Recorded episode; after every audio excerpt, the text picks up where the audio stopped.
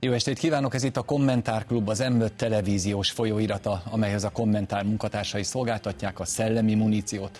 Mai századik adásunkban szó lesz a gyerekek ideológiai kisajátításáról és a populizmus kritikájáról is. Tartsanak velünk!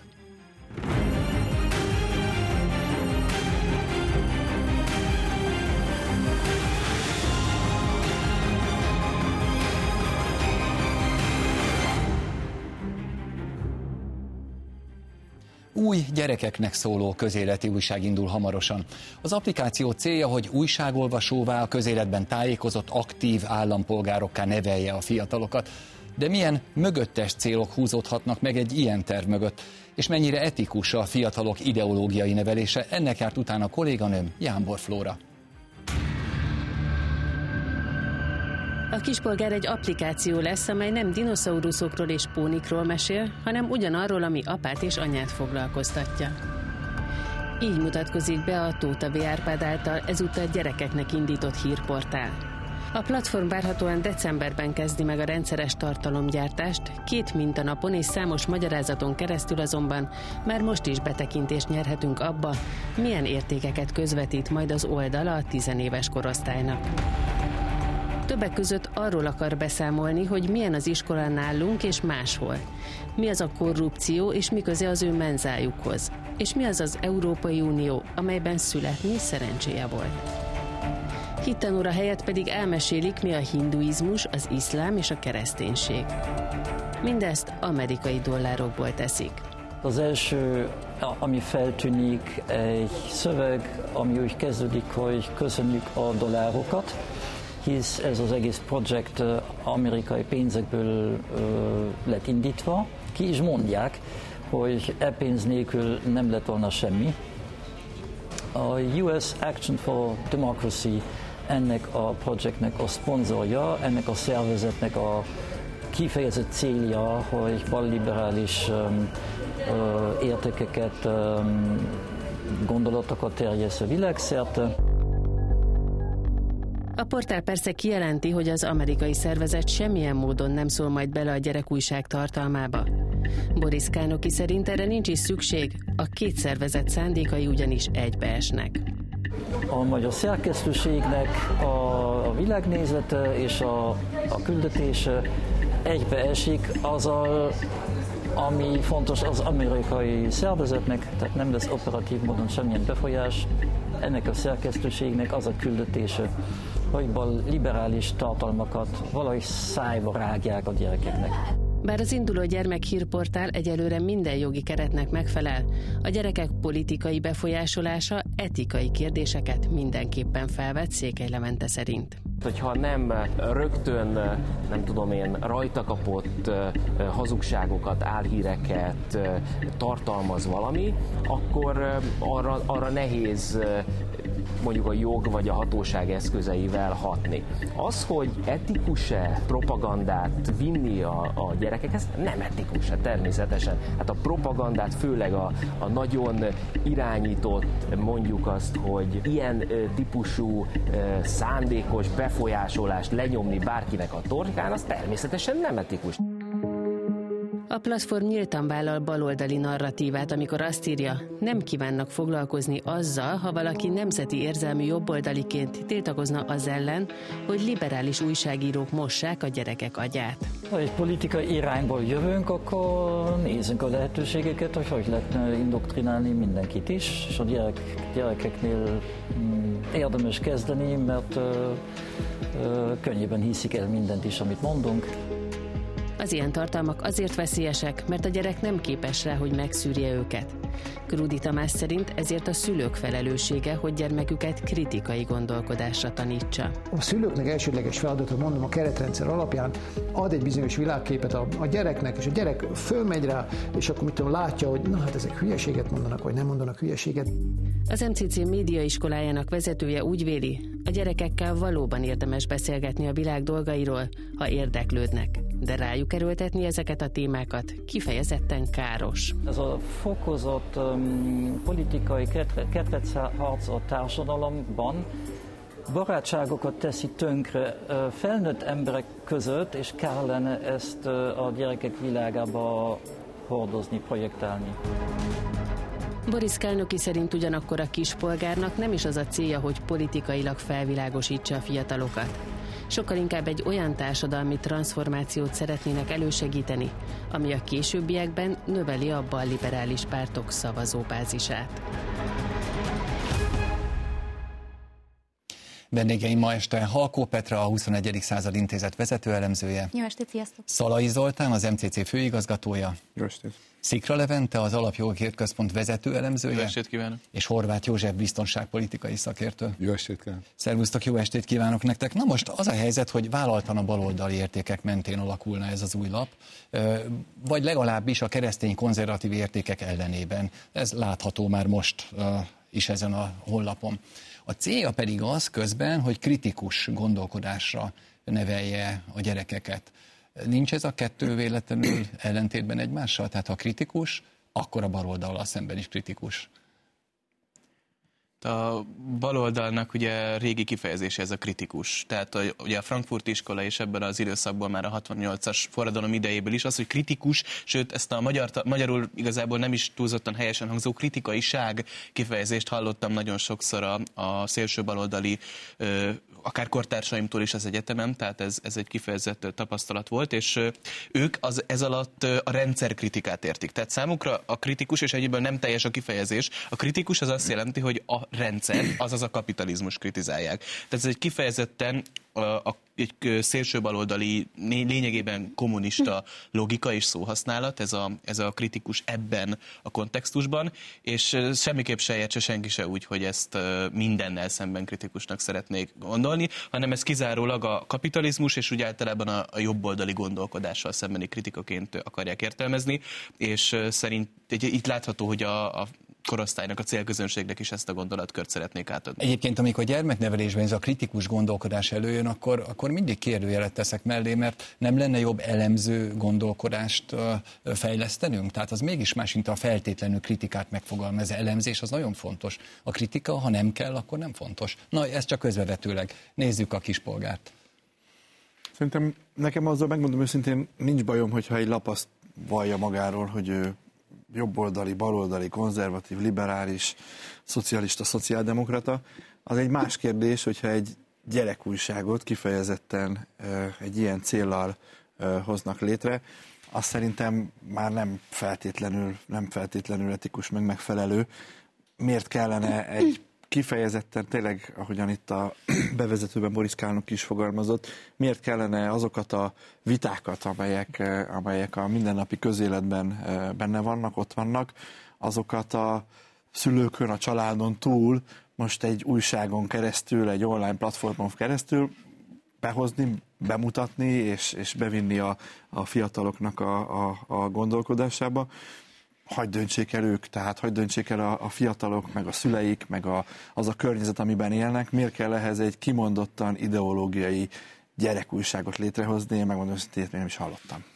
De volt ennek azért elő példája, azt hiszem, ugye én elég idős vagyok ahhoz, hogy a Pajtás című lapot például ismerjem. Nem tudom, hogy... Nekem is volt, vagy akár még a Kisdobos, Kisdobos. című újságot is de én azt gondolom, jó, jó, hogy itt, itt jókat derülünk ezen, de ez egy véresen komoly dolog. Tehát én azt gondolom, hogy akkor, amikor Egyébként október 23-ai ellenzéki tüntetéseken is azt halljuk, hogy az egyházi nevelést, a keresztény nevelést az iskolákból ki kell szorítani, mert ott annak semmi helye nincs és párhuzamba állítjuk egy ilyen lapindítása, akkor én azt gondolom, hogy itt Régen volt erre egy klasszikus kifejezés, hogy te is mondtad, ez pedig a fellazítás politikája.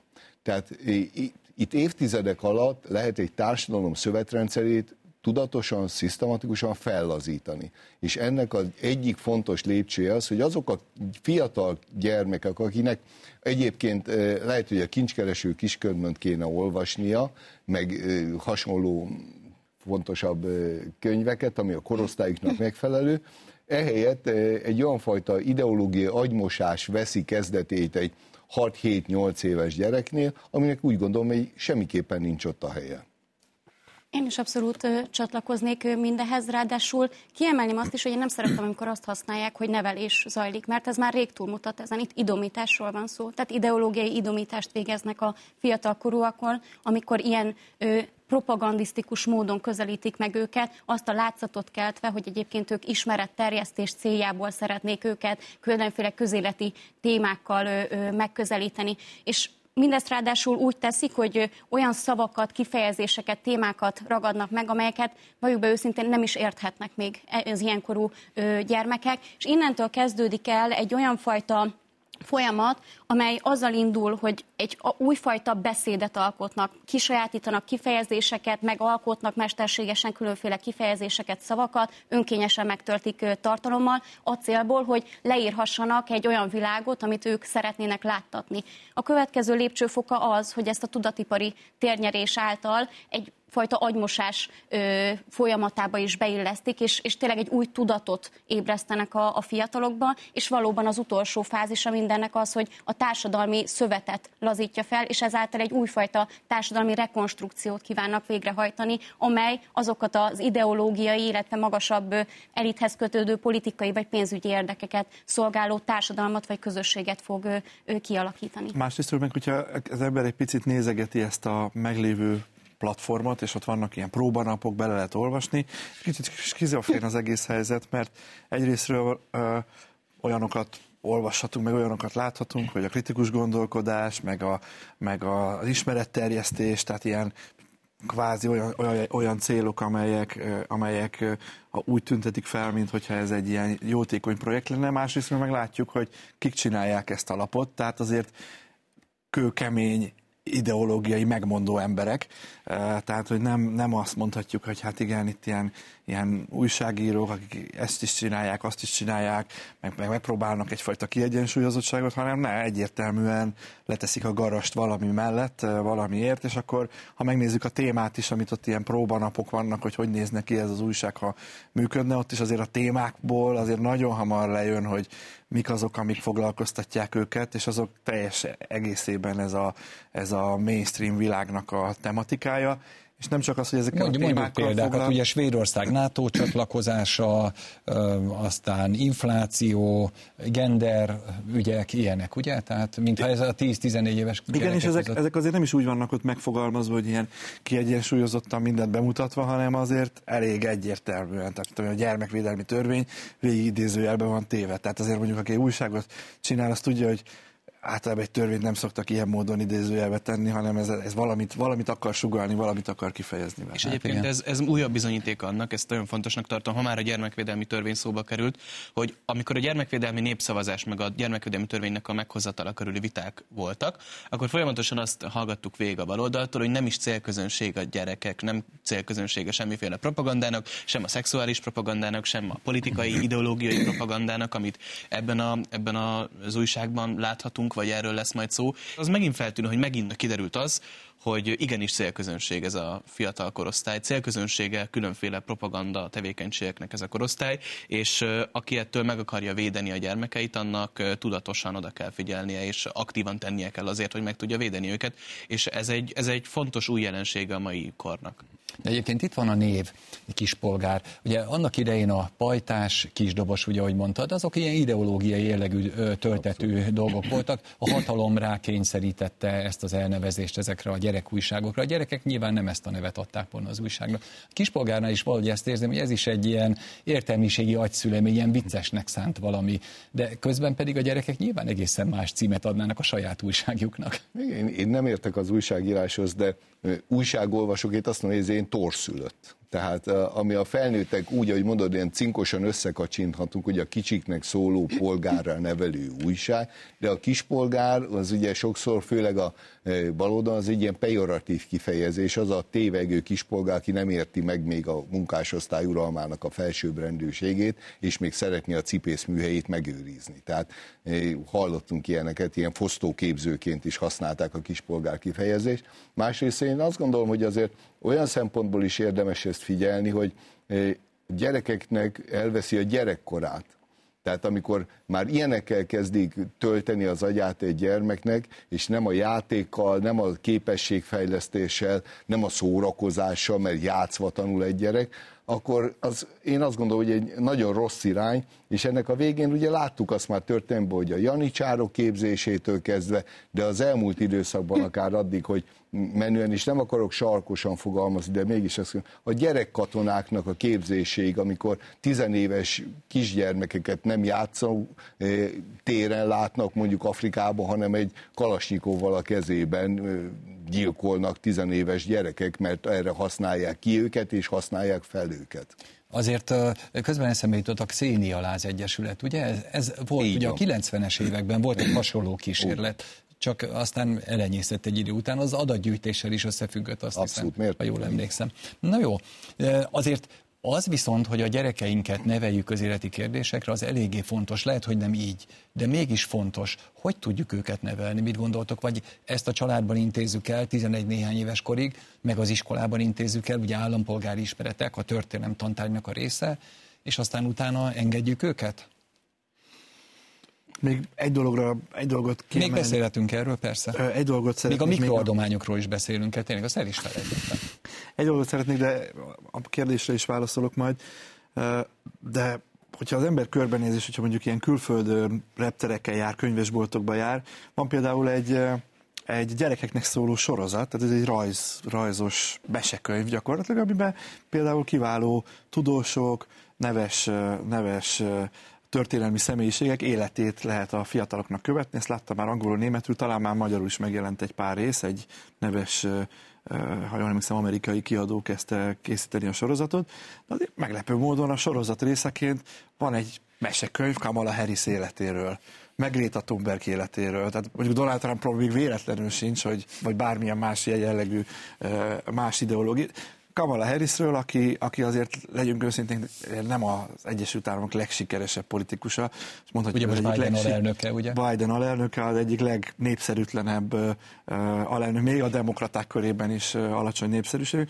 Vagy pedig gondoljuk csak el, hogy mondjuk bármelyik más országban, mondjuk Magyarországon a magyar miniszterelnök helyettesről hirtelen megjelenne. Milyen, milyen visszhangja lenne annak nyugaton? Itt hát persze Kamala Harrisről lehet egy repülőtére, hogyha valaki éppen a gyerekének vesz ajándékot, akkor Newton mellett megveheti az ő életéről szóló ilyen nagyon cuki mesekönyvet, ami bele van írva, hogy mennyi csodálatos dolgot csináltam, eddig eljutott oda, ahova, ahol, ahol élt. Nem tudom, vannak-e adataid jól fogy? Nem tudom ezt. De ami, ami, ami meg a, a, a kérdésedre a válasz, tehát szerintem nagyon egyszerűen fel lehet ismerni a propagandát, meg a nem propagandát ezekben a kérdésekben. Tehát, hogy, hogy mint hogy ebbe, ezeknél mondjuk egy ilyen könyvsorozatnál is, tehát azért, hogyha egy értő szem ránéz, akkor azonnal látja, hogy ennek mi a célja, milyen típusú személyiségekről, milyen, milyen fajta tartalom, hogyan jelenik meg, milyen szelekcióban, és erre érdemes figyelni. Tehát én annak az, az nagyon fontos, hogy a fiatalok tájékozódjanak, minél hamarabb értsék meg, hogy mi az a világ, ami körülveszi őket, mi az, hogy állam, ez hogyan működik, hogyan épül fel a társadalom. Ha ezekről beszél valaki, meg ezek már általános iskola ö, korszakától kezdve gyakorlatilag a tananyagnak a részei, de az, hogy, hogy gyakorlatilag publicisták, politikai publicisták vállaltan bizonyos ideológiák mellett azt mondják, hogy hát most mi gyerekújságot csinálunk, ezt nekem viszonylag könnyű kategorizálnom. Hát igen.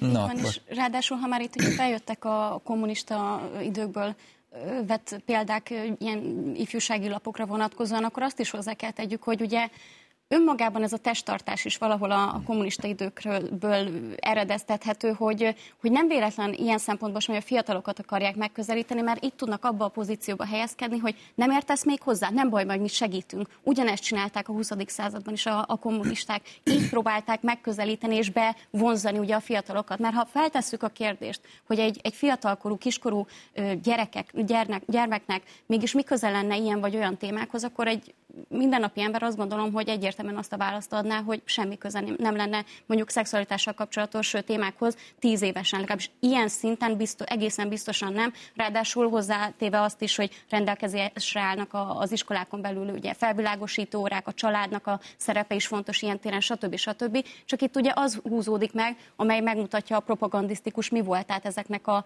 jelenségeknek vagy kísérleteknek, hogy ők azt akarják, hogy legyen közük ezekhez a témákhoz, mert nekik valamilyen érdekük húzódik mind a mögött, hogy a fiatal korosztály igenis találkozzon, és úgy találkozzon ezekkel a kérdésekkel, témákkal, ahogyan ezt ők szeretnék, politikai vagy pénzügyi értelemben. Most a fejlődés lélektannal kellene foglalkoznunk, azt hiszem a következő percekben ez nem, nem lesz könnyű, de azért megpróbálkozunk vele. Szóval, ha valaki tíz évesen gondol valamit, olvas valamit, 12 évesen, 14 évesen, az biztosan azt fogja gondolni 21 néhány éves, 30 vagy 40 éves korában? Ez egyáltalán nincs így. Ugye idézhetnénk a klasszikusokat, hogy fiatalon mi az ember, és idősebben mi az ember, hogyha már nem hűl el.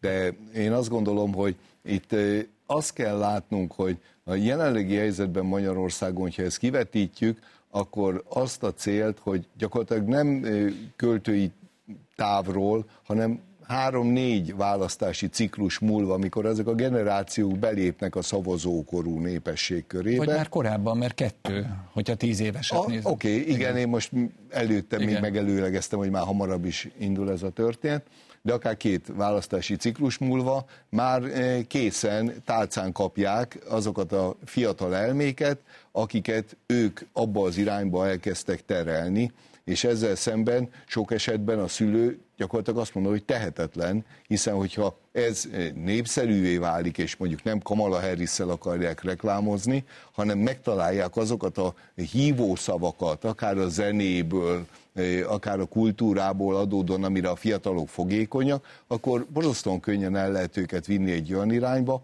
ahol már, ahogy mondod, nem is veszik észre egyébként, hogy itt egy befolyásolás áldozatául esnek, mert kilóg alóláb egy felnőtt számára, de egy gyermeknél ez még egyáltalán nem így van.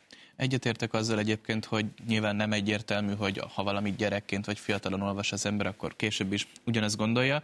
Én az iskolai szempontra térnék vissza, amit felvetettetek, hogy való igaz, hogy formálisan része a tantervnek ez, a, ez az állampolgári nevelés, de azért legalábbis az én tapasztalataim szerint ez a valóságban azért nem annyira megy át. Tehát nagyon sokszor úgy van a tanterve, hogy már csak évvégére van idő, de akkor csúsznak a tananyaggal, akkor már nem adják le, vagy nem veszik komolyan. Ez, ez pontosan így a nyolcadikban, az a helyzet, hogy a... nyolcadikban a második fél évben van igen, a történelem. Meg, meg gimnáziumban is a legutolsó, amikor már érettségére készül uh-huh. mindenki, nyilván minden, minden gondja, baja van akkor az embernek 18 évesen, és nem azt nézi, hogy az érettségén egyébként nem számon kért állampolgári ismeretekben mit oktatnak.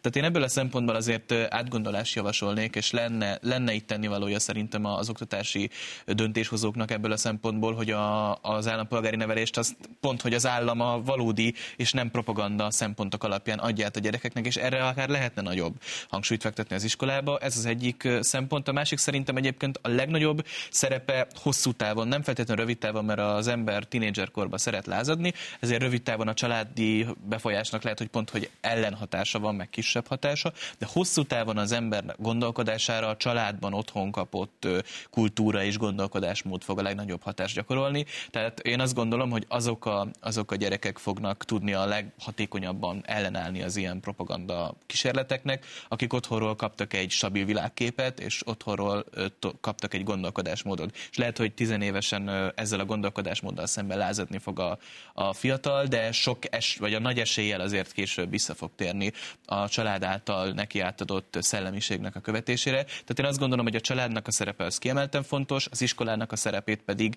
jó lenne növelni, pont azért, hogy ne engedje ki a, az állam, meg az oktatási rendszer ne engedje ki a saját kezéből ezeket a dolgokat. Hogy van, hogy van a fenntartása? Ez azért érdekes, mert mint azt olvastam volna, hogy mikroadományokból tartják fenn magukat, hát ez manapság Magyarországon, ugye mosolygunk már a mikroadomány kifejezésen, de de a gyerekek számára szabadon elérhető, vagy pedig elő kell fizetni rá szülőnek, vagy egy gyermeknek? Mert ugye itt azért sok minden megfordul, tehát ha, ha szabadon elérhető, az egészen más, mint hogyha a család engedélyével és a szülő engedélyével férhet hozzá. Az egy viszonylag rendben lévő dolog, hát a család így döntött, hogy engedélyezte. Ez egy egészen másik helyzet. Hát ha a jelenlegi ö, felállásából indulunk ki, akkor azért azt látható, hogy több cikkhez is, vagy több anyaghoz is az oldalon hozzá lehet szabadon is férni. Most az, hogy ez a, a jövőben hogyan fog alakulni, az nyilvánvalóan még kérdéses lesz, de hát ez egy valóban döntő kérdés azt illetően, hogy a szülő fe, tudtával, felelősségvállalásával együtt olvassa a gyermek ezt az applikációt, vagy pedig teljesen a maga útján járva, és tulajdonképpen azt a látszatot keltve számára, hogy itt egyébként kész válaszokat kap az esetlegesen felmerült kérdésekre, amelyek a számára felmerülnek. Mikroadományok?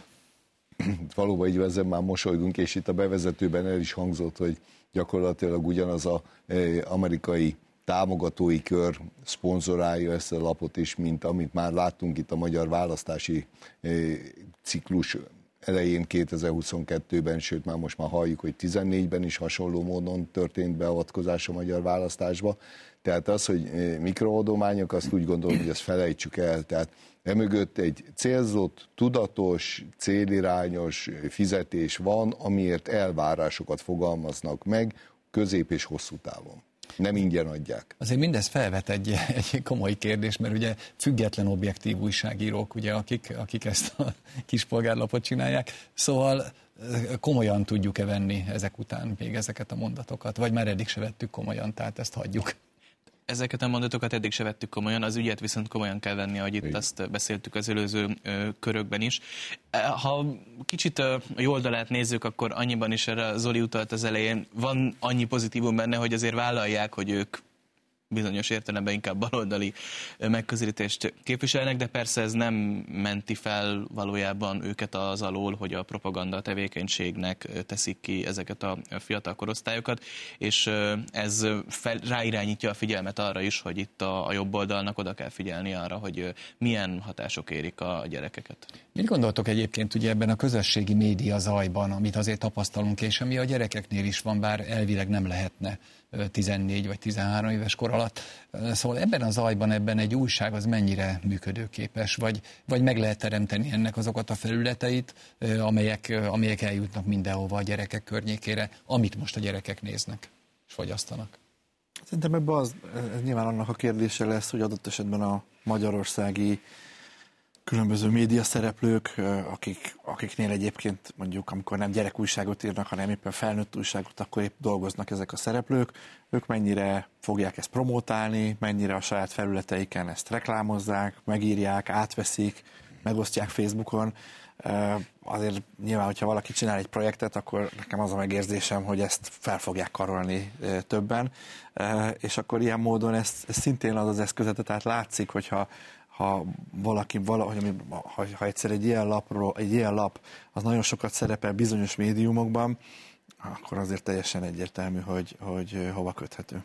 És a finanszírozási gyökér az voltak éppen közös, ezek szerint, ahogy erről beszéltünk, tehát itt nem kérdés, hogy mi történik, Persze. és mire találkozhatunk majd a következő hónapokban. Igen, és én abszolút egyetértek vele, hogy itt nyilvánvaló, hogy ez oly mértékben van végig gondolva, hogy nem úgy születik meg ez az ötlet, hogy indítsunk egy lapot a gyerekeknél, és hát, ha ez majd jó lesz egyszer. Nem, ez ne legyen kétséges senkinek, ez egy bejáratott projekt, nem először csinálnak ilyet, nem is utoljára tartok tőle, és ennek nem csak az előkészítése, a lapindítás, hanem ahogy mondod, ennek a köre, hogy egy koncentrikus körökkel, hogy lehet ezt minél szélesebb körben a társadalmon belül elhelyezni, és egyfajta ilyen hólabdaként elindítani, hogy utána már az a tizenéves szóljon a szülőknek, hogy az osztályban azt beszélik, hogy van egy tuti portál, és milyen jó lenne, ha én is elolvasnám. Tehát ezekre az igényt kell majd megteremteni az embereknél. Ez ugyanolyan, mint egy, egy divatciknek a bejáratása, hogy igényt kell kelteni az emberekbe, hogy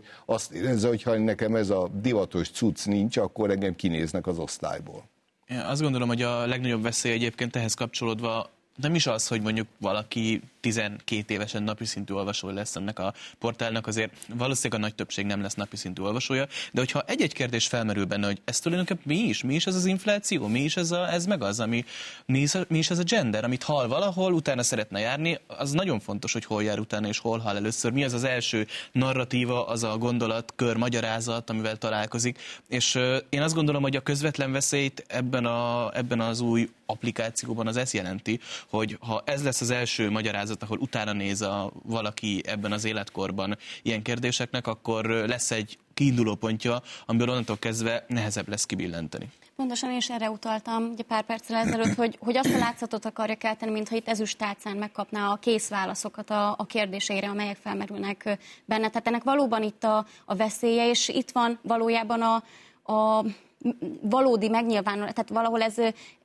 önbeteljesítő jóslat is egyben, mert ők nem azt akarják a fiataloknál, hogy, hogy gondolkodjanak, ahogy ezt így látszat, látszólagosan vallják, hogy ők gondolkodó, kritikusan gondolkodó fiatalokat szeretnének nevelni ö, idézőjelben, hanem ők azt akarják, hogy egyféle gondolatuk legyen, ők nekik nem kell gondolkodniuk, ők odaadják ezüstálcán a gondolatot, nem kell gondolkodni, sőt legyen is közömbös az ilyen jellegű kérdések iránt is.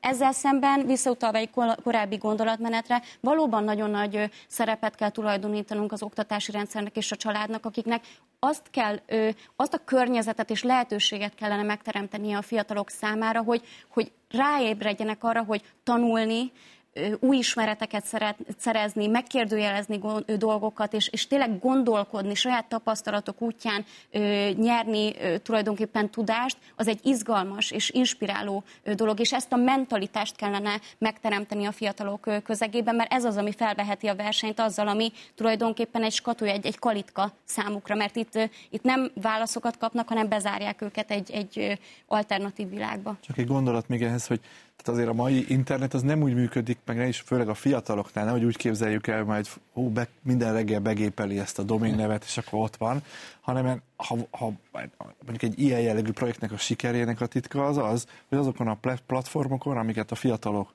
használnak, nem használnak, használhatja egy bizonyos kor alatt, azért sok fiatal használja, mert, mert, mert hát más a születési időpontok is. Hanem azon fog múlni, tehát egy, egy, ma is a legsikeresebb újságoknak is a, töredéke, a piciny százaléka jön úgy, hogy egy, a főoldalt valaki begépel és azon keresztül, hanem a különböző felületeken, Instagram, TikTok, Facebook, át, különböző átvételekből, úgynevezett referralökből jönnek azok az olvasók, és egy ilyen fiataloknak szóló lapnál elhanyagolható lesz az, aki ezt így bepötyögi, hanem ezt, ez, ez így, ez így, ennek így terjednie kell, terjengenie kell a mindenféle egyéb felületeken, ahol a fiatalok beleütköznek, megtetszik neki a cím, a lead, és kattint. Tehát körülbelül ez így, így néz ki. Jó, hát akkor menjünk tovább a következő témánkra, mert hogy, mert hogy amellett, hogy mindez történik, és a, a baloldal így próbál teret szerezni a hatalomban, jellemzően a jobb oldal rendszeresen a populizmus vágyával illeti, de milyen tartalma és valósága van ezeknek a kritikáknak? Meg lehet-e bélyegezni választók többségét, képviselőröket? Folytassuk most ezzel. Az eleve a populizmus, mint kifejezés egy kicsit a történetéről tudnátok két mondatot mondani? Mikor kerül ez elő a politika világában? Mert ugye mi ezzel a 21. században találkoztunk, amikor bennünket illettek ezzel a váddal. De hát azért a demokrácia az valamiképpen úgy sejtem, hogy eléggé populista, nem? A 19. század vége, 20. század elején jelentkezik első amerikai politikában először a populizmus szó, meg egy, egy ottani egy alapvetően egy ilyen néppárti orientációjú pártot, ami ott a demokratizálódás irányába próbálja terelni, majd utána a gazdasági válság környékén kerül újra, és ebbe a kontextusban, amiben ma használjuk a populizmust, hogy egy, egy kicsit egy ilyen propagandisztikus valami lenne, tehát a, a története az körülbelül ide nyúlik vissza én ezt viszonylag leegyszerűsíteném, tehát nagyjából a populizmus az az, amikor egy uralkodó narratíva arra, ami nem az ő narratívája, azt valaminek akarja nevezni, ami negatívan hangzik, és elnevezi populizmusnak. Mert az európai elit ebben veszélyt lát. Ugye a populistákat megbélyegzi a mostani európai. Milyen az európai elitnek a gondolkodása, és miért lát veszélyt ebben az általuk populizmusnak nevezett irányzatban? Alapvetően azt gondolom, hogy az a problémájuk, hogy van egy elképzelésük a világról. Ez önmagában még nem lenne rossz, ugye? Tehát nem itt kezdődik a probléma. A probléma az, az ott kezdődik, hogy ezt az elképzelést mindenképp meg akarják valósítani, függetlenül attól, hogy van-e mögötte társadalmi támogatottság, vagy nincs. Ugye ez a progresszív gondolkodásmód, vagy nevezhetjük globalista gondolkodásmódnak is, ami a brüsszeli döntéshozatalban is, meg úgy általában a, a liberális mainstream sajtóban megjelenik manapság. Ez az a gondolkodásmód, amit ők szeretnék nek mindenképp ebből sikert kovácsolni. Szeretnék azt, hogyha nemzetállami önállóság eltűnne, vagy legalább jelentősen csökkenne. Szeretnék azt, hogyha a, a világ politikai kérdéseiben az ő álláspontjuk győzedelmeskedjen, és azt látják sok esetben, hogy azért ennek nincs mindig társadalmi támogatottsága. Azért elég látványos bukás volt, amikor például Franciaországban és Hollandiában a népszavazás elutasította az európai alkotmánytervezetet. Talán az volt például az európai döntéshozatalban az egyik olyan ö, körülmény, ami egy ilyen, ö, egy ilyen figyelmeztető jelzés volt a, az Európai Egyesült Államok híveinek, hogy hoppá, hoppá, ez nem biztos, hogy mindenki így gondolja, és, és az, az lehetett az egyik olyan szempont, ami elindított egy ilyen gondolkodásmódot, hogy a, a társadalomnak a bevonása, megkérdezése, az, az azért az kockázatos dolog, mert lehet, hogy nem azt fogják gondolni, amit mi.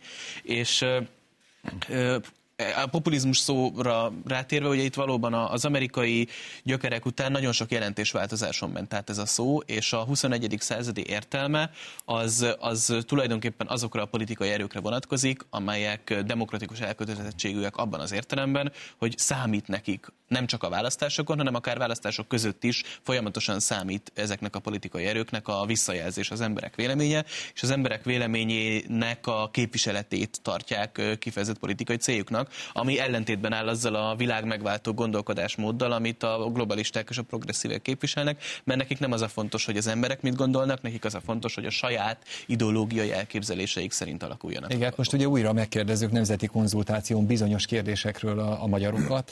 Ugye hát ez azért Európa kevés országában van így, hogy különösen választások között megkérdezik az embereket, hogy mit gondolnak bizonyos kérdésekről. Én azt gondolom, ha az ember sokat élt, akkor azt is mondhatja, hogy valójában nincs új a nap alatt. Tehát ebbe a folyóban már egyszer beleléptünk. Tehát amikor egyszer? Azt, hát most én mondom az életem során. Tehát amikor azt hallottuk, hogy a munkásosztály élcsapata a párt, aki majd a rajta keresztül gyakorolja a hatalmát, és ő majd megmondja a társadalomnak, hogy hogy lehet boldogabbá tenni őket, ha nem értik meg, akkor a társadalomban van a hiba, majd az élcsapat úgy, úgy lesugározza úgy a Parnasszusról, a nagy magasságokból ezt, és akkor, hogyha ők majd előbb-utóbb boldogok lesznek, akkor létrejön egy olyan társadalom, amit majd ez az élcsapat remekül tud vezetni. Tehát ezt a fajta társadalmi kísérletnek elszenvedő alanyai voltunk itt évtizedeken keresztül Magyarországon, és most gyakorlatilag újra van csomagolva ugyanaz a termék, ami egyszer már csődöt mondott, csak most szofisztikáltabban próbálják mindezt eladni, és a végén ugyanoda adunk ki, hogy, hogy a társadalom, a többségi társadalom a hibás, ha ezt nem érti meg, nem képes fölnőni hozzá, és a vicca, ugye mindig erről is beszéltünk, hogy hát akkor a társadalom nem érdemli meg a pártot, hogyha már ennyire nem képes fölnőni hozzá, és most itt tartunk. De az a helyzet, hogy közben azért ezek az úgymond populista pártok, tehát akik így neveznek, azért mégiscsak azt látjuk, hogy az AFD Németországban 22%-on van, a Franciaországban a Löpenféle párt 24%-on van, a Fratelli d'Italia vezeti a népszerűségi listákat Olaszországban. Tehát mi a titka annak, hogy a populista pártok most növelik a népszerűségüket. Szerintem, ez sok, szerintem sokkal többet elárul ez a szónak a használata azokról, akik ezt mondják azokra, akiket ezzel szeretnének megnevezni. És ez azzal függ össze, és akkor egy másik szót, vagy egy másik fogalmat hoznék be, ami mondjuk egy nagyon nagy változáson ment át, akár ha csak a magyar alakulását megnézzük, a tár liberalizmus szó, hogy mit jelentett szabad elvűként a 19. században a Kossuth de hát utána a deák, meg a teljes, a teljes kiegyezés és, a, és az első világháború előtti monarchia és az akkori magyar társadalom, és ma mit jelent? Tehát a, a, a, eredetileg a liberalizmusnak azt kellene jelentenie, hogy ő nagyon nyitott a mások véleményére, adott esetben gondol valamit valamiről, de mindent megtesz azért, hogy azok a más vélemények amelyek főleg fontos társadalmi kérdésekben, azok megjelenjenek. És akkor, hogyha ezt lefordítjuk most arra, a mostani helyzetünkre, mondjuk ilyen alapkérdésekre, hogy mit gondol valaki a migrációról. Ugye mit lehet, van egyszer egy olyan, hogy meg kell nyitni a határokat, vagy pedig azt mondjuk, az illegális migrációt azt meg kell állítani. És akkor azt mondjuk, hogy ebben van egy válasz, ha abba vagy, akkor nem vagy populista, ha azt mondod, akkor nem vagy populista, ha a másik választ mondod, akkor populista vagy.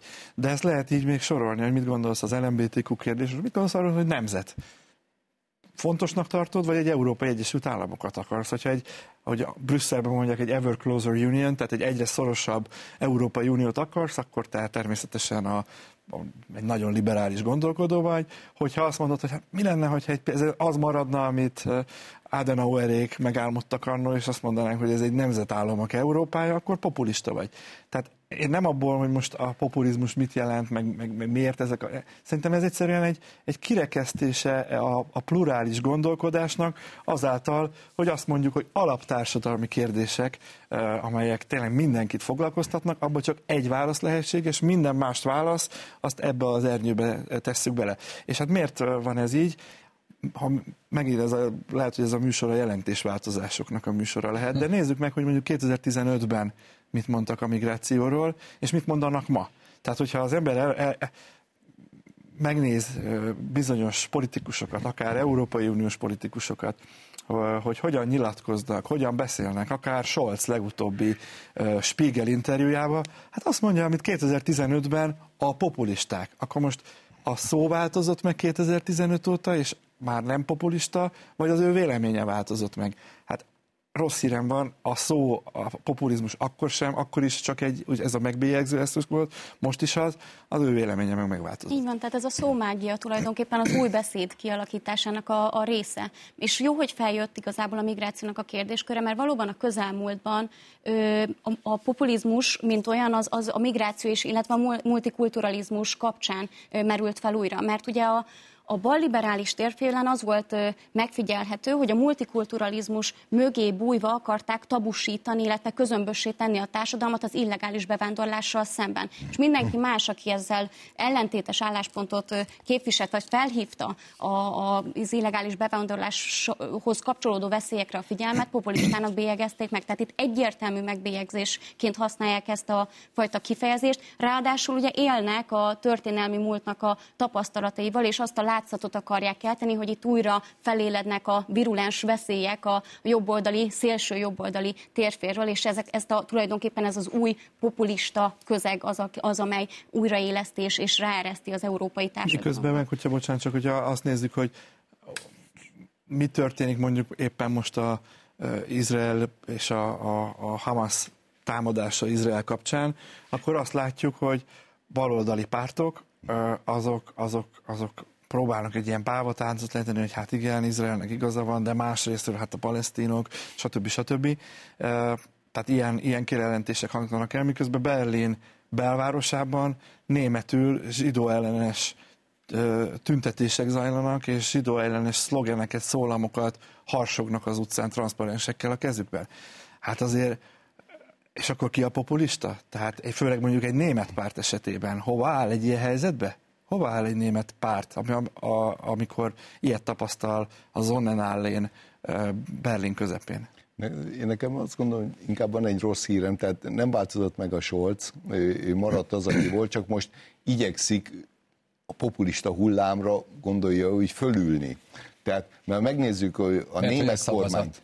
Igen, a német kormányt, ahogy mondott, hogy most Scholz azt mondja ki, hogy hát akkor a kiutasításokat azt most már majd meg kell kezdenünk, mert ez milyen szörnyű dolog, hogy ez megtörtént, de ugyanaz ő kormányában lévő belügyminiszter egy hónap ezelőtt azt mondta, hogy családegyesítés címén minél több embert még be kell hozni az országba.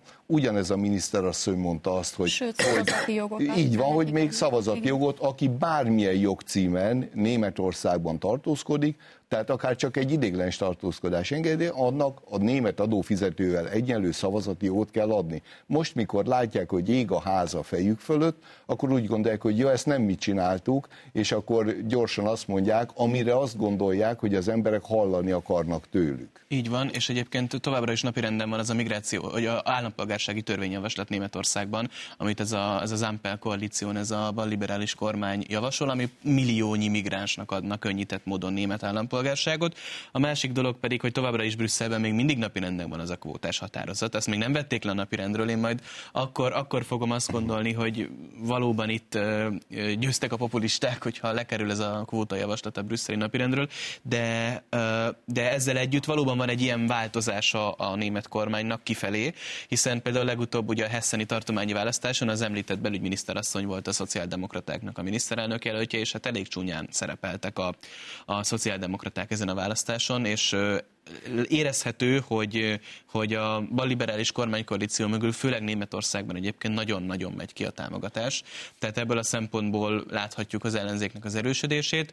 Ettől függetlenül én óvatos lennék a, a, azokból egy általános európai tendenciát kirajzolni, hogy itt most általánosan erősödnek az úgynevezett populisták, mert azért elég ellentmondásosak a, az európai folyamatok ebből a szempontból. Spanyolországban láttuk legutóbb a választásokon, hogy ott azért bőven meg tudják őrizni a pozíciót a baloldaliak, még ha ehhez a katalánokkal való durva kompromisszumokra is szorulnak, és azért más európai országokban is látjuk azt, legutóbb Lengyelországban, hogy, hogy nem feltétlenül kedvező minden történés mostanában az úgynevezett populistáknak sem. Tehát széttartó folyamatok vannak Európában, ami egyébként veszélyes a meglátásom szerint, tehát nagyon-nagyon széttartanak az európai tendenciák, és csak ha már szóba került az izraeli Hamas kérdés és a spanyolok, akkor egy rövid gondolat, hogy a spanyol miniszterelnök az Európai Uniós csúcsról érkezve most tegnap azt tartotta a legfontosabbnak elmondani, hogy Palesztinát el kellene ismerni államként, tehát hogy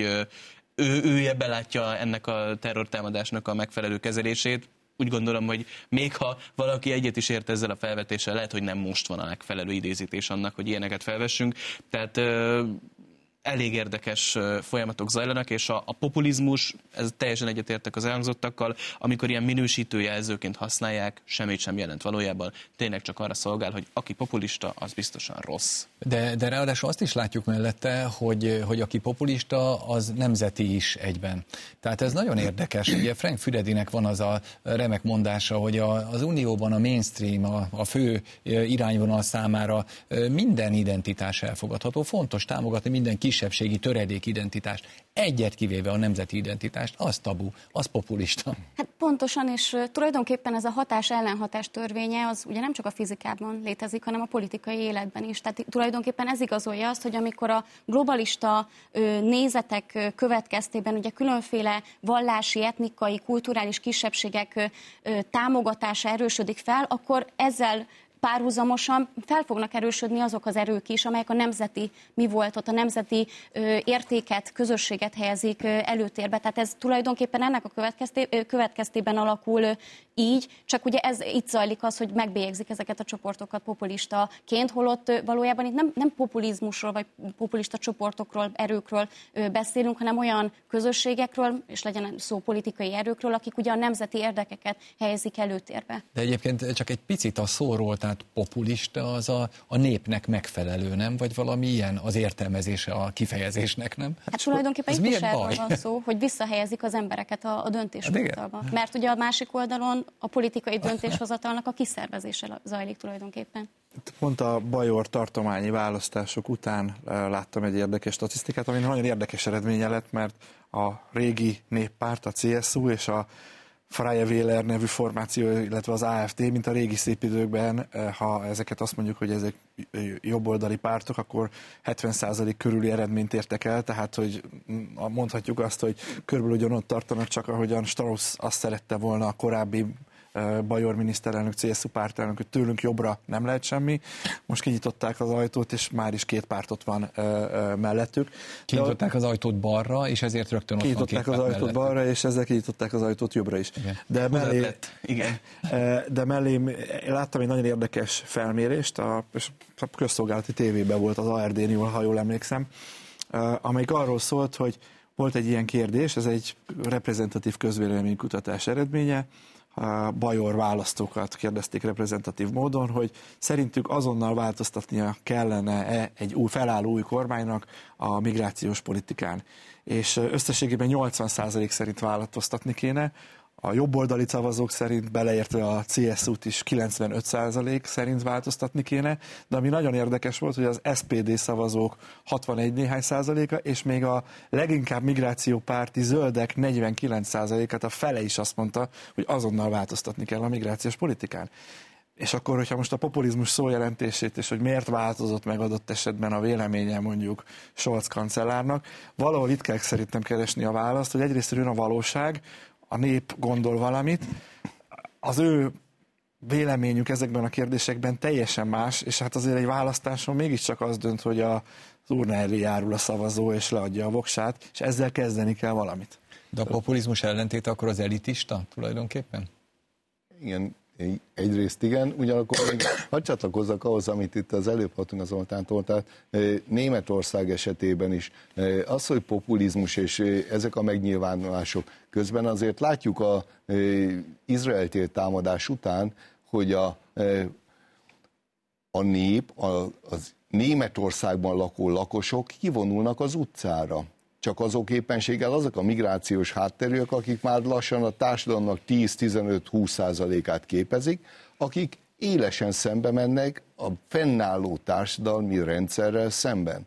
Tehát akkor, amikor eh, Berlinben tüntetés van, és egy dolog, hogy mi skandálnak, a német rendőrség a tüntetés első napjaiban karbatett kézzel nézi, és biztosítja a tüntetést. Másnap, mikor már úgy mennek ki, hogy most már eh, molotov koktélokat is dobálunk, hiszen az első nap se szóltak hozzánk semmit, akkor látjuk azt, hogy 65 rendőrt kell kórházba szállítani, mert olyan sebesüléseket szenvednek.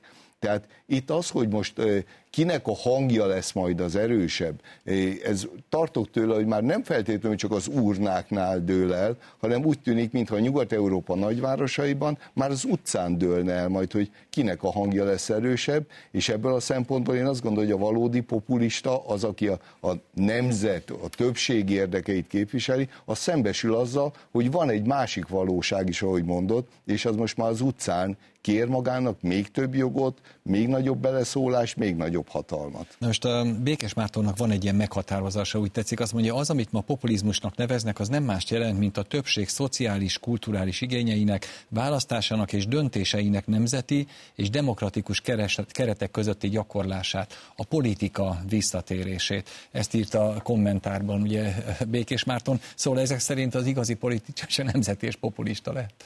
Hát valóban, tehát pontosan ezt erre utaltam az imént, hogy ugye itt a, pol, a politikai döntéshozatalnak a kiszervezése zajlott a különféle mainstream csoportok által, és itt legyen szó arról, hogy álcivil szervezeteknek, technológiai óriásoknak, multinacionális cégeknek, médiaorgánumoknak, filantrópoknak szervezték ki az emberek kezéből azt a jogot, hogy ők dönthessenek demokratik, egy, egy valamivel való demokráciában a népképviselet megvalósulhasson, sőt, mi több, nem csak szavazatok útján, hanem a politika szintjén, a gyakorlatban is. Tehát ez az, ami, ami tulajdonképpen beszébe került akkor, amikor a populizmus szót ugye egyes csoportok vagy erők önkényes tartalommal kívánták megtölteni. És az első szó nem a hölgyé volt, de az utolsó szó a hölgyélet. Nagyon szépen köszönöm nektek a beszélgetést. Kedves nézőink, ez volt már a Kommentárklub. Mai adásunk újra nézhető a mediaclick.hu oldalon és a YouTube-on is, valamint meghallgatható a Spotify-on is. Köszönöm figyelmüket, Isten áldja Önöket!